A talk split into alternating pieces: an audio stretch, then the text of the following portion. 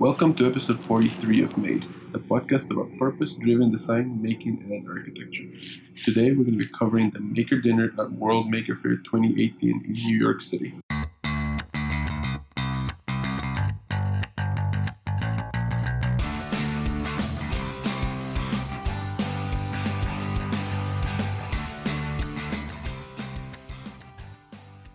All right, so we're here with Dale Dougherty, and uh, tell us. Uh, so I think a lot of people are probably going to know who you are Fine. if they're listening to this. You work for your Make Magazine is really something you started. Yep.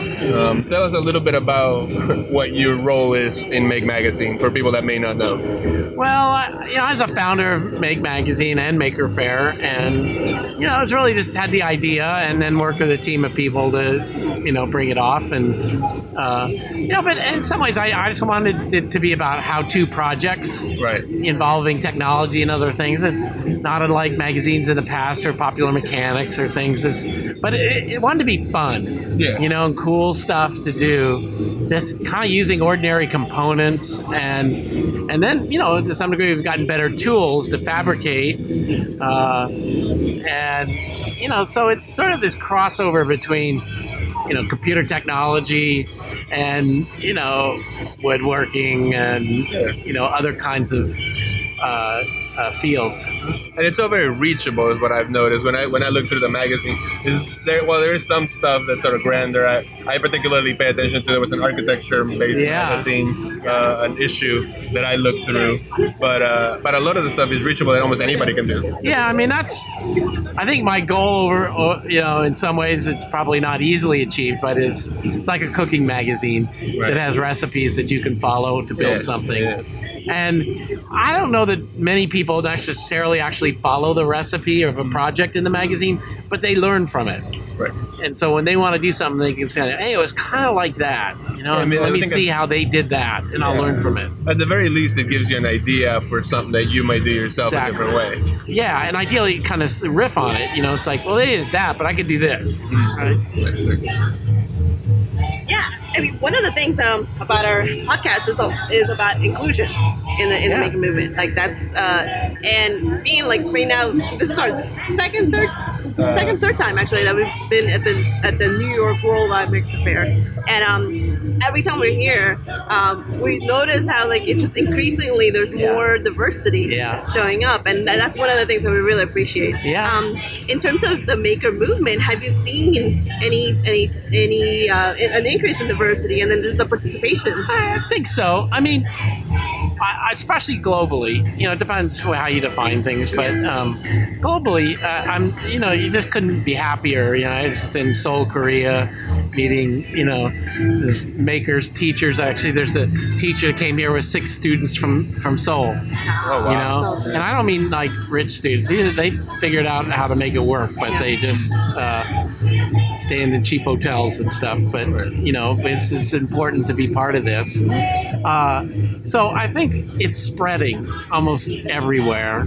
Uh, and the idea of maker spaces, and uh, you know, it's uh, and it's having a I think a big influence on education in ways that I, I so that was sort of my plan. If we could do this event you know, reach more people so that they have a desire to do it. And I knew early on when we did, even you know, a kid that comes to Maker Faire is not going to go to school and be able to make something, unfortunately.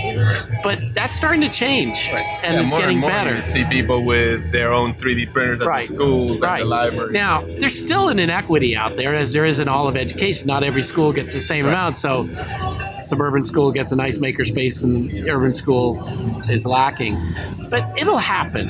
I have to, you know, I don't know any other way. Mm-hmm. You know, and and I think you have to just sort of give us a little bit of time and some patience because no one's pouring a lot of money into this. This is being done by volunteers and Resources are but critical. I, I'm, you know, Queens here is the most diverse congressional district in America, and so even if our we get some of those people walking in, which I think every year we get a little bit more as we're part of the neighborhood and the science center is, that that helps, and it really is. I think one of the real goals is this is a family event, and so if we can get families coming and parents can understand this is something they could support at home they could do with their kids, and if the kids like to do it, well, you know, otherwise they're just being told, you know, get your kid an iPad, you know, and Yeah. let them play games all day long. This or is something different. videos. Yeah. Yeah. So it's it's a, a different mode for them. Yeah, I mean, some of the things that we've had uh, within our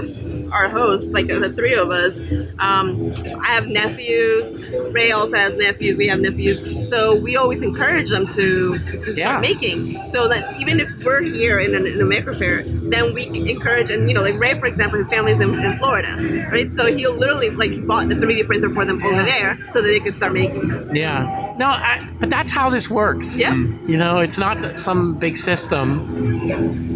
Uh, but I think, in comparison to some countries I know where the government's gotten involved, and which could be a good thing, but sometimes it's not. Um, it's missed the community aspect and missed the kind of personal investment of people weighing in and making it happen. Mm-hmm. When when you're, you know, when a, family member engages you in this, that that that means a lot. Yeah. You know, and you think about things again. Cooking is kind of an interesting analogy to me, or even music. You know, if a family member teaches you how to play a musical instrument or how to cook, you know, that's how it should be, right? Yeah, yeah, it becomes part and of it- your family. yeah, right. And it's part of yeah, part of what holds you together as a family. Yeah. Now, I, I think we, it would also be it's interesting that the fairs themselves have sort of started to grow others. Like we went recently to the East Coast RepRap Fest, Yeah. which is you know that's almost strictly about 3D printing. Right. But you didn't see that before that you started seeing maker fairs. So it's already even helped other other fairs or other Yeah. events sort of Like branch out. offshoots. Yeah, I think so. I mean, I think one of the things is it's still compelling to get together with real people. Right, right. Even the age of virtual this and social media and other, you know, it's like, no, I can see the people and look them in the eyes and see how passionate they are and talk to them. And I think, uh, I think there's a lot more desire for that. And it's kind of sorry, in many ways, Maker Faire consists of, uh, in some ways, hobbyist communities and things that in the past they were more formal. They had clubs and they met once a month and Right. they, you know that kind of stuff. And today it's more f- fluid, but people are still getting together. Right, and in a way, it's easier for people to get together and find people with similar interests Right. than it used to be. So, Yeah, and teach each other. Yeah. So I'm going to tell you because I have to leave in a couple minutes. no, sorry. Um, Maker Faire is a tradition of uh, Maker Dinner, and that's what we're at tonight. yeah, Maker uh, and it's kind of a social event for them, just the makers to meet each other. Uh, and we, uh, and for every year, we've done Gerard's Paella, Yes. and uh, so I help serve it. That's kind of my, my role. So I have to go go serve it. We'll go, we'll, um, I'm gonna do a video on my YouTube channel Yeah. showing different things. I'm Yeah. gonna take some pictures. Yeah. and We videos can of already surveying. smell it over yeah, here. but I'm really glad to have you Yeah, here you. and have the Thank you Make podcast at, at Maker Faire, and uh, I'd love to keep talking. Okay. Thank Okay. you so Thank much. you. All All right. Thank you. All right.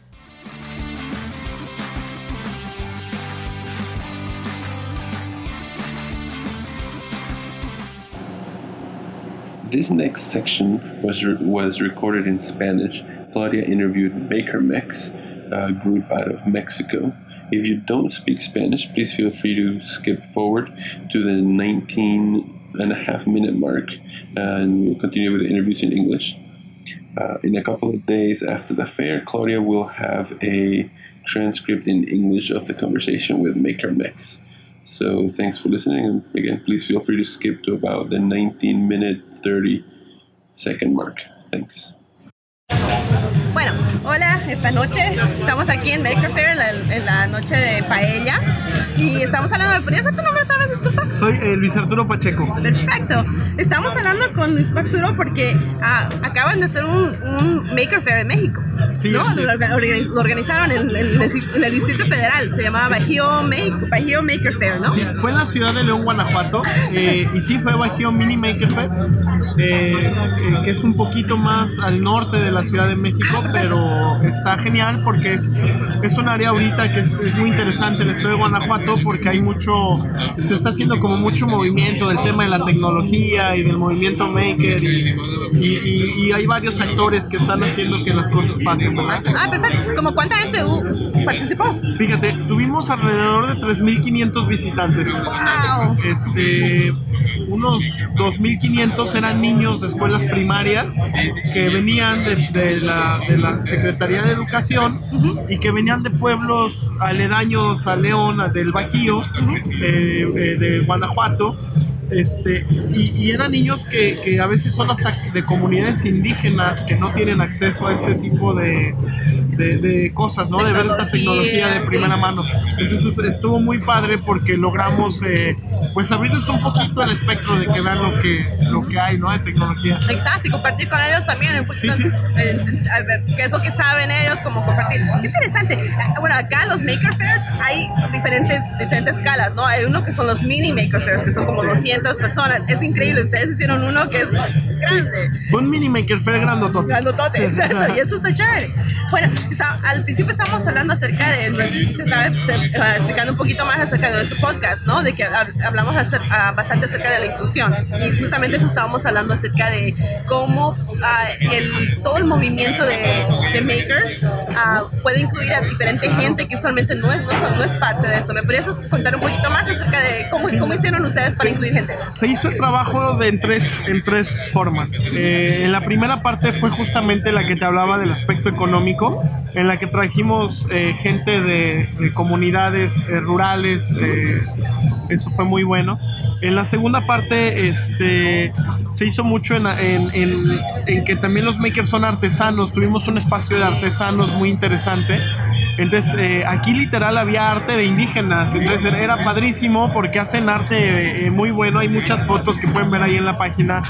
Eh, y es interesante porque también son makers. Pero como son makers artesanos, a veces pasan desapercibidos. Cierto. Pero creo que tiene mucho valor también lo que hacen. Y en México a veces no lo valoramos tanto. Entonces, eh, creo que fue, fue bueno darles un espacio.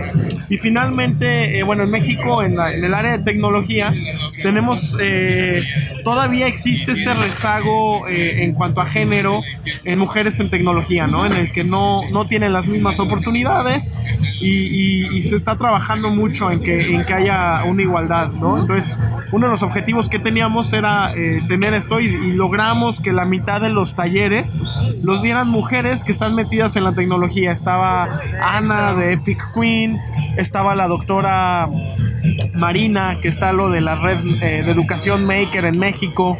Entonces, este, y, y- y- y platicaron, ¿no? De- del trabajo que están haciendo eh, eh, de esto. Y bueno, hubo más, ¿no? Este- estos son los ejemplos más, eh, ahora sí que, que más importantes, pero fue buenísimo. Y, y- y- y aquí lo interesante es eso, ¿no? Que esto del maker es informal, pero es, es inclusivo, ¿no? Es, es lo divertido, que no hay formalidades y que... y que Es familia. permite- y la familia incluye a todos, a Sí, sí, los sí. primos, los t- sobrinos, a todo el mundo. Entonces, eso es lo que están tratando de hacer. Claro. estábamos hablando con Dale.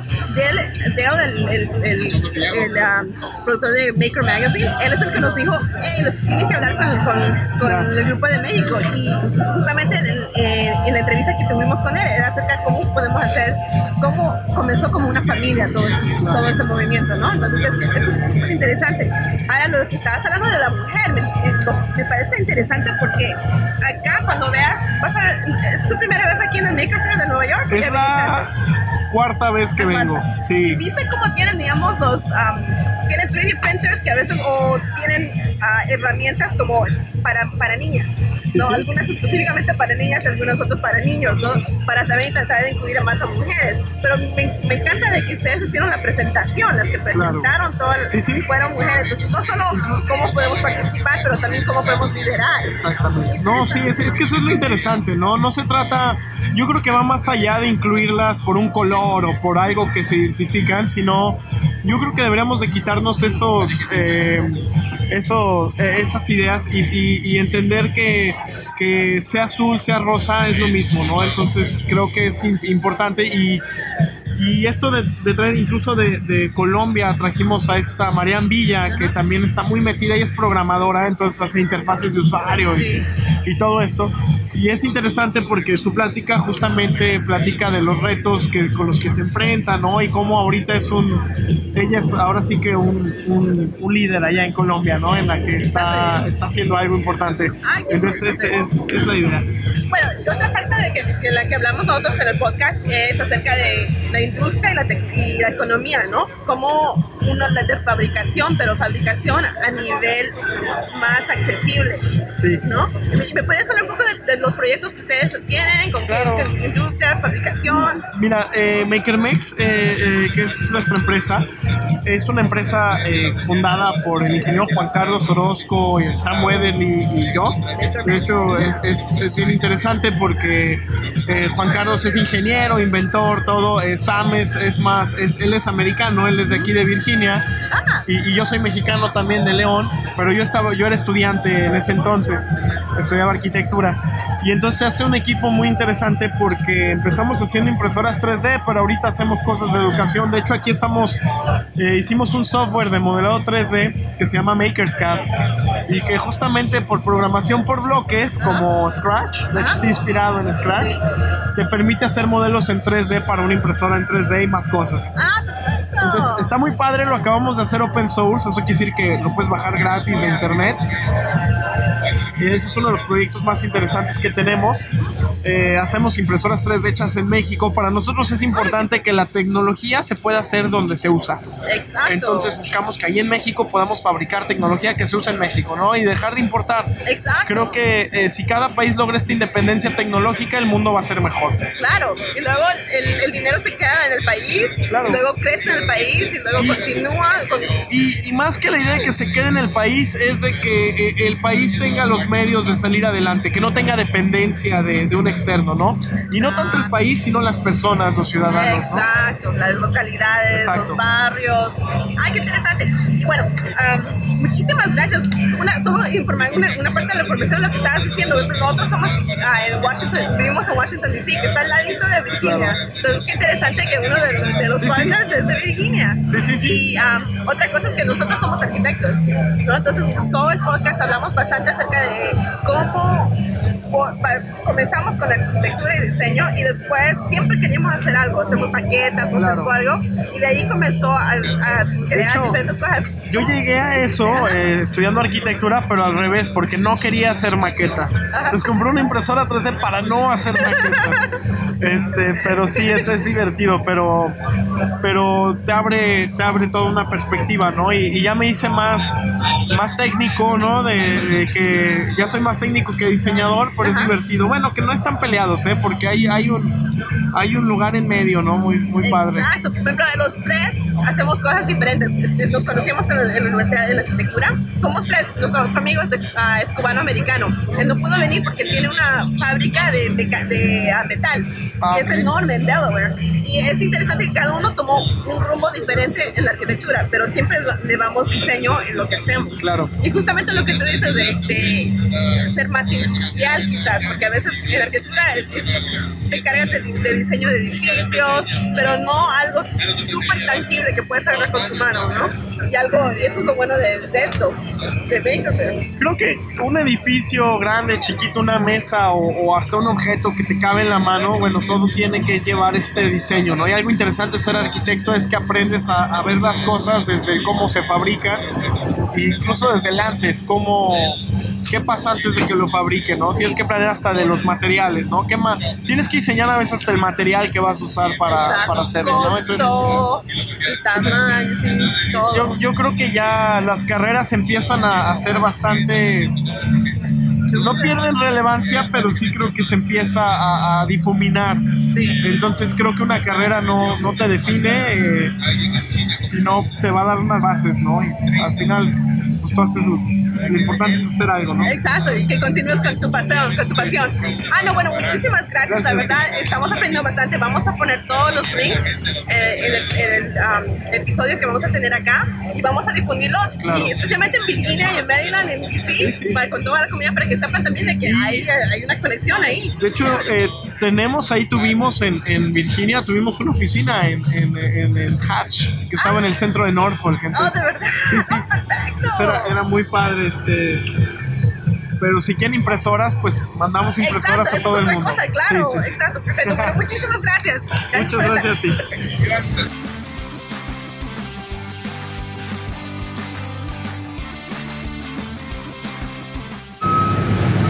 so I'm here with Vernon from a micro drone, right, and uh, we were just talking earlier, and uh, it's a very interesting story about how your company or your project got started. Tell us a little bit about how you guys got off the ground. So um, we've been building micro drones since 2011. That's Right. when we started developing drones in this small, small, size footprint. Mm-hmm. And um, we built the Microdrone 1, people Mhm. loved it, we shipped it. Yeah. We built the Microdrone 2, we shipped that, people loved it. Yeah. And then the Microdrone 3 we launched in 2015, and that was fantastic. Mhm. And um, we, um, we've, we're getting ready to launch our new one, our Microdrone 4. And um, that's when that's our new product with lots of cool features and intelligent technology for drones. Yeah. But uh, you also mentioned that you were able to purchase parts from a sort of a failed Kickstarter project. Yeah, so there was a company called Zano, which was the biggest crowdfunding failure of all time. Wow. They'd raised uh, two, 2.3 million pounds, which is about $4 million. And um, they couldn't make it work. Um, they, they got to about some 70% of the, of the way in development, but then collapsed spectacularly. So we were able to get hold of the original source code and the original hardware. And for the last 18 months, we've been piecing it back together again, pulling it apart, Yeah. looking at the problems with Zano, and then figuring out solutions. And we finally managed to make it work. Now, that, that's interesting because you know you hear a lot about a lot of projects that sort of get funded and then fail, but you guys were sort of managed to turn a bad thing into a good thing here. Um, now, those so those parts went into the product that you're going to be releasing soon, essentially. Right. So some of the, some of the technology in the, in the Zano actually had a lot of potential. Yeah. For example, the um, the intelligent tracking, the um, the autonomous flight Mm-hmm. capability, so you can hover on the spot.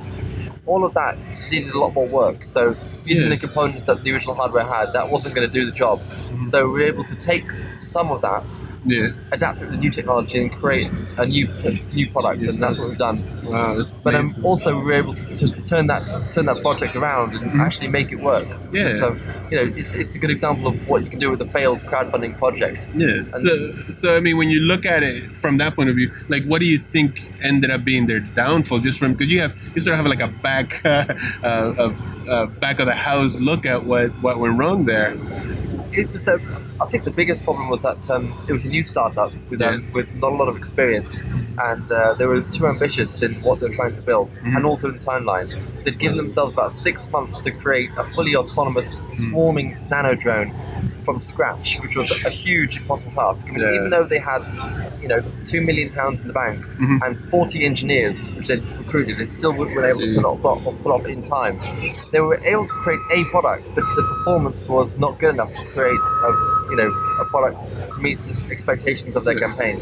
Yeah. So now you guys have this vast experience beforehand are able to take that and turn it around into into a successful product. Yeah, that's exactly what it is. Um, you know, has been incremental steps. So we started really basic. The microdrone one and in 2011 was very basic. You only fly and Yeah. and didn't have a camera.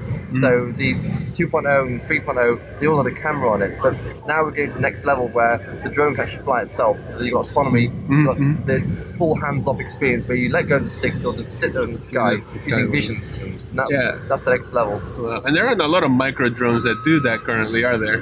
There's at the moment there's kind of two categories. There's like the toy drones, which Right. like sort of the beginner drones, Yeah. and like the kind of the hundred pound drones, which are have shaky cameras and manual flying. Mhm. Then you have the advanced drones, like the kind of professional grade, the DJIs Right. world, which like DJI, you know, very expensive products with um, you know, advanced technology. Mhm. But there's nothing in between. Right. We've, we, we've what we've done is the 4.0 is we've created something which is fully autonomous, Mhm. s- super smooth video, but it's also at an affordable price and palm sized. Mm-hmm. So at the moment, there's only on the market. There's nothing like that. There's Yeah, the only I, product- I- yeah, I've like not seen anything like like that. the DJI Spark is like the kind of the only sort of consumer product which has that sort of autonomy and smooth smooth video at a at a kind of small size. But that's like a six hundred dollar drone. Right. We've taken that and created a two hundred dollar drone, and that's what I believe will be a mass market product. Oh, I think definitely. I mean, that is a great price point. It, you know, a lot of people want to start with something about that size, but they quickly get discouraged because they're, they're not able to fly it as easily as they see in Exactly. commercials. You know. Yeah. So I've spoken to a lot of people who said, um, you know, they bought like the Mavic and they've spent like eight hundred dollars on it, Mhm. and then they've crashed it the first time they've flown it, and they've had to buy another one, but they've shipped it to their work address to stop the wife finding out. you know, that could be a, if we can create a product which is that sort of entry level drone with the same experience of like a Mavic, Yeah. that's the killer. Right. Well, that is amazing. Uh, and it's great that you're using sort of a failed project to help you along the way there. Right, so, exactly. uh, where do you see the future? What do you think next? Let's assume this goes well, which there's no reason to think it wouldn't. Where, where do you think things are going next after that? So I think um, the technology of, of, of small drones is getting more and more intelligent. So Right. we're seeing lower lower power hungry chips, Mhm. which are smaller in footprints to create more advanced technology.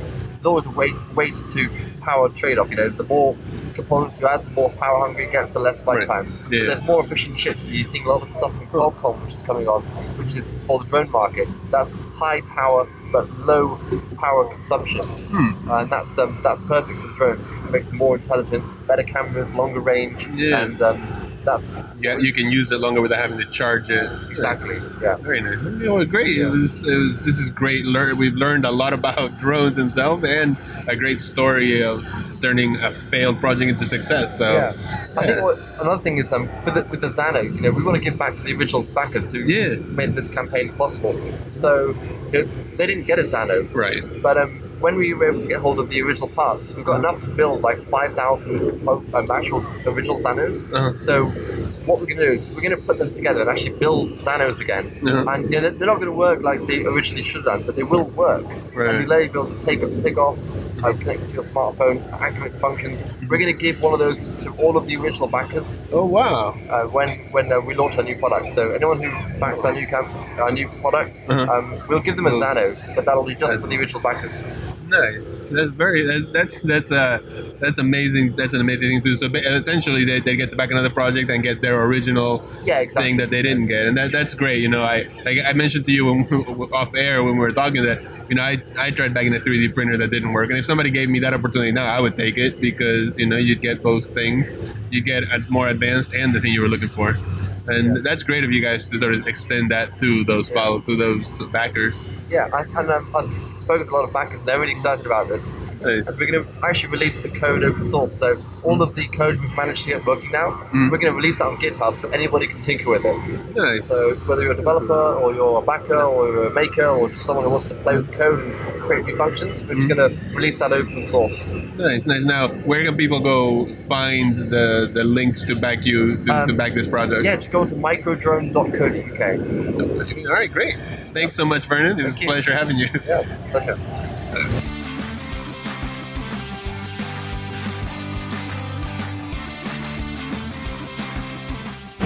And okay, so we're gonna do a quick little conclusion here. It's just Claudia and I now, Yep. and we're sort of off in the corner during the.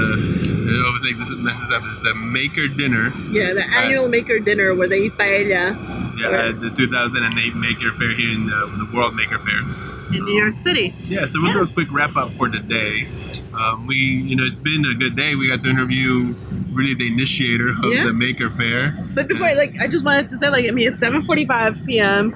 Um, we woke up this morning, got prepared, got on the bus at 11 o'clock. Yeah, and we Been on the bus for about five bus- The bus trip was way too long. It was really long. Um, of course, like when we're doing this, we're always thinking about as architects, and especially me as an urban planner, I'm always thinking like there's got to be easier ways to handle this amount of traffic coming in. But anyways, Yeah, to the city. I But it was pretty cool. Then we took the metro. Yep. We Um, took well, we took the Metro well, transfer at subway, Grand Central yeah. subway. Yeah, we, we call it Metro in DC, but we took the subway. It's mostly above ground coming out here to Queens. Yeah, which So is really in nice. Queens, Yeah. Um, And it took us about, like- Street. Yeah, it took us about 40 minutes on the metro, and it was right around Oh, rush time, rush hour too, Yeah. which was really nice.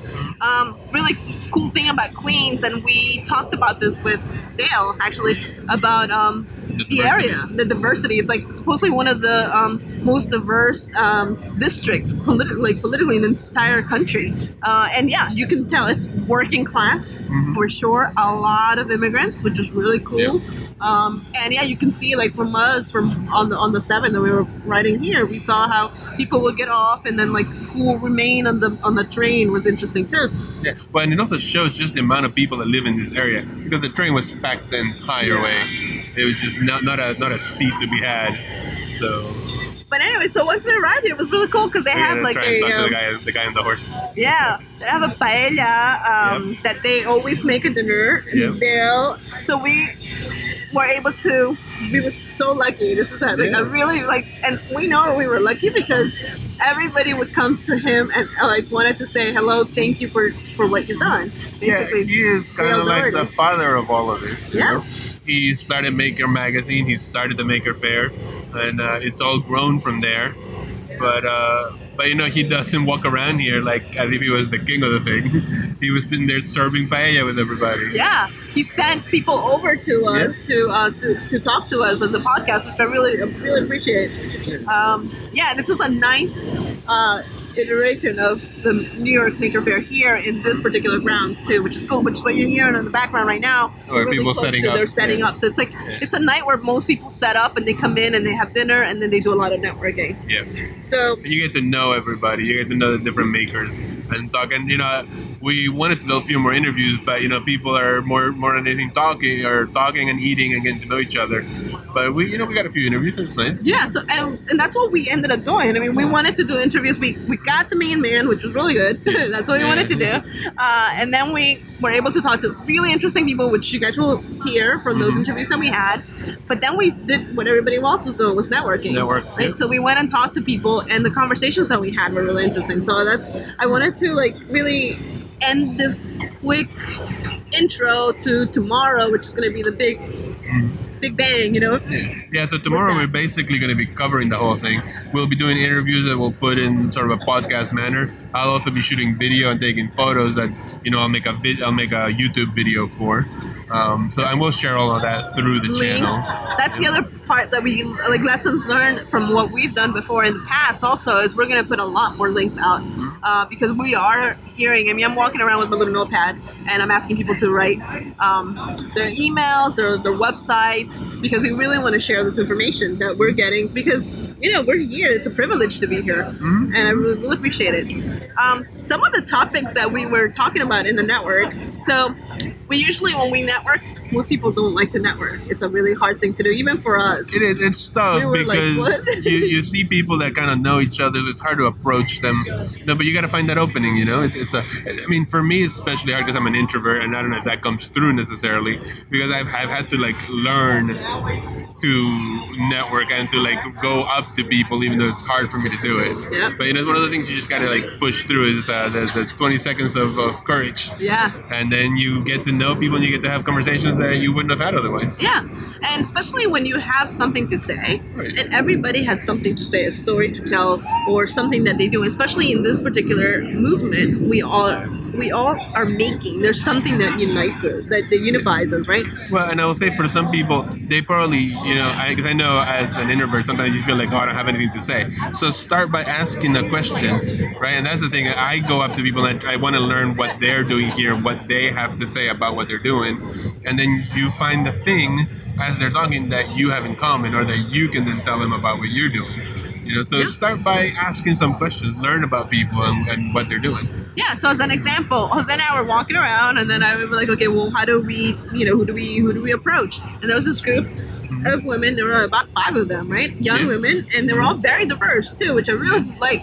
So I was like, I'm gonna approach them, and Jose was like, okay, you do it because you're the lady, and it'll be weird.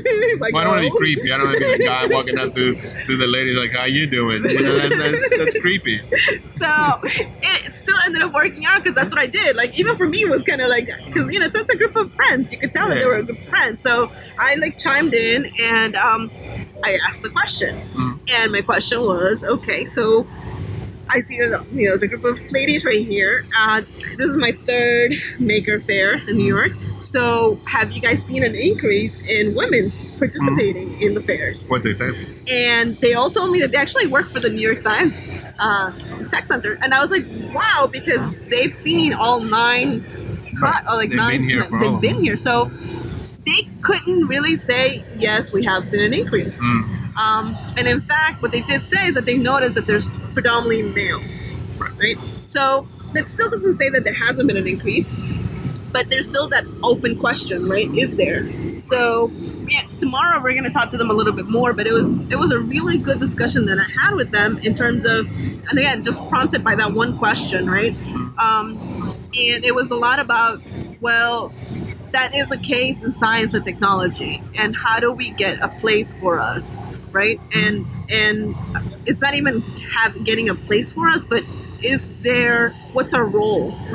And one of the things that I um, even asked them, I was like, well, what do you guys think if I were to go back and look at all the programs uh, for every single, the, you know, the, the schedule of, of, of lectures that they have and see how many women are actually presenters? Because that would tell us, you know, how, if, if there is an increase, if there is a um, percentage increase or if it's remained stagnant. Right. Well, I mean, and I would say there has to have been a certain level of an increase because when this all started, you know, I think it was there weren't as many groups of like uh, we, we ran into, you know, girl maker groups. Uh, we, I think we saw some at the Miami American Fair. Yeah. You know, a lot of groups have grown out of the fact that these fairs exist. And I think it goes back to what Dale said earlier that it's hard to make that change directly, but if you do and you make a space where people from different places can come, that's going to grow from it. Now the question is, what you were saying is, has it stayed? Has it now gotten stagnant? Does it need a boost again? Does it need something to keep it going? Because yeah, it probably has grown. That doesn't mean we rest on that. You Yeah. know? And I really like one of the answers from the from, from the women there was that, you know, even if whatever you end up finding, the fact that it is being tracked Right. is important. Just the fact that it, it, it starts being Yeah. tracked. So yeah, like I mean, these are the tiny type of questions, um, but then also like just sharing with people that we're doing here. Um, we had a discussion with um, some makers from Mexico who just came from doing a maker fair, and it was funny because it's called a mini maker fair, but they had over three thousand people. Yeah. Well, That's really Yeah. awesome. and it's probably the biggest maker fair in Mexico. You, I would imagine. No, I bet You you, don't they have. I mean, maybe they're Maybe, starting, but the fact that they start at that scale, mm-hmm. It's a it's a it's a thing about scale, Yeah. right? So, and also uh, the intent of really being inclusive of bringing other people in. I thought it was really cool. Yeah, Um, and a couple of the guys that were a little too shy to get on the mic were telling me of things that they've done, like give, they're giving away printers and, and things like that. You know, it's a little windy out here. I don't know if you guys can hear that. Yeah. It's getting windier. Um, but they they're they're- they're growing the maker movement abroad in in ways that are just amazing and are so giving. Uh, one of the guys that wasn't able to talk to us, but maybe we'll maybe we'll find him more and have him say it in his own words. Was talking about MakerNet, which is they're just opening up um, maker spaces in Mexico throughout the country. And that's amazing because they're just they're they're just sort of making them community maker spaces, Yeah. you know, like I don't I don't know where, and it's great. and and um, MakerMex, they're actually building 3D printers in Mexico, Yeah. right? So that it's it's within its own economy, Yeah. uh, and really localizing it, which is really cool. So a lot of these things we're going to talk about. We're going to put more links in there. We, as we were networking, we also saw a couple of um, cool electric cars and Elec- racing. electric that's gonna racing happen, cars. yeah, Yeah, tomorrow. We, we didn't get a chance to talk to them, but the the racing uh, uh, quadcopters were also here. Ah, cool. So uh, it'd be interesting to talk to some of them and see how this how that's evolving as well. Yeah, because last time we were here, we we saw the racing of the quad cops, but we didn't necessarily like talk to them. And like now, it's kind of cool to see how like they're Yeah. also in Kickstarter, and they're also like making the the quad cops themselves. Mm-hmm. Um, yeah, so it's gonna be so that's what are we doing next tomorrow? What what, what are you looking most forward to? Well, I mean, I always like to go look at the 3D printers. So I'm really looking forward to see what's out there new for 3D printers. Last year when we were here, Dremel was bringing out its new laser, and that's been out for a little bit. So I, I really like coming here to see what's coming out new. You know, that that that's a big thing that I like to look at. Oh, cool. Um, what about you?